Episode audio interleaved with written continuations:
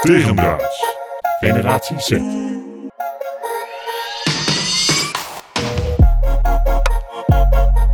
Jij hebt wat gelezen, Alexander. Ja, en ik ga je het eerste deel voorlezen.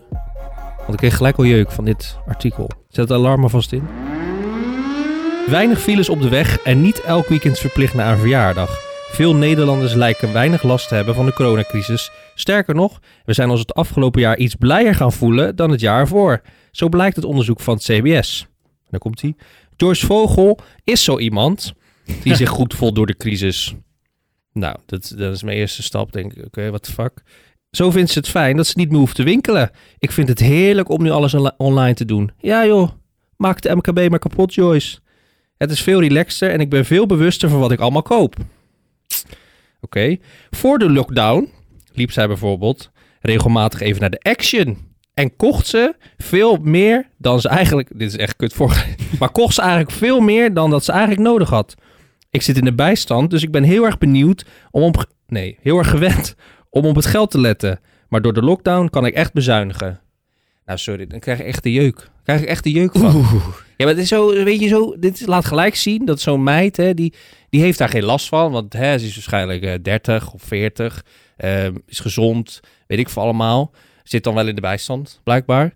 Maar zij heeft geen last van al die effecten die ons over ons heen komen. En want zij kan nu lekker online shoppen en ze koopt niet meer zoveel troep bij de Action. Mens, dat had je sowieso niet moeten doen. Nou, ik vind, eh, kijk, eh, je weet natuurlijk nooit hoe zo iemand in de bijstand komt, hè.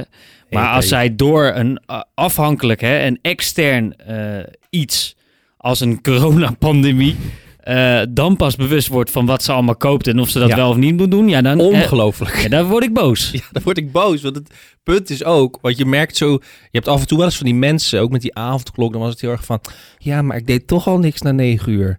Dan denk ik, mens, je bent niet alleen. Weet Nee. je, ik word, ik word daar echt giftig om, want dan denk ik, hoe kan je dat nou zeggen? Want er zijn zoveel mensen die wel s'avonds iets doen. En dat kunnen, kan iedereen zijn. Dat kunnen wij zijn, maar dat kunnen ook zwervers zijn. Noem maar even een heel dom voorbeeld. Maar iedereen die naar het café gaat s'avonds, of iedereen die s'avonds moet werken. Dat zijn er zoveel.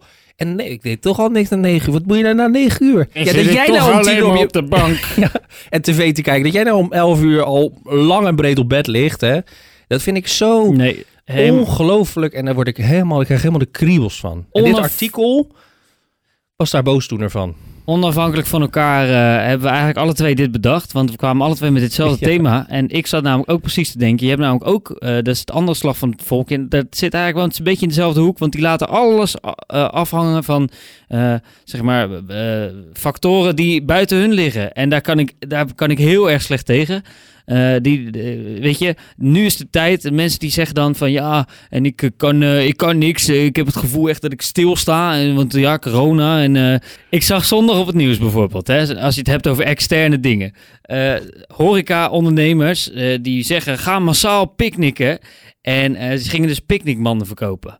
En die picknickmanden, hè, die picknickmanden, die waren dus binnen eh, no time waren ze uitverkocht. Dan denk ik bij mezelf, ga nog godverdomme gewoon picknickmanden verkopen. Ik snap dat niet.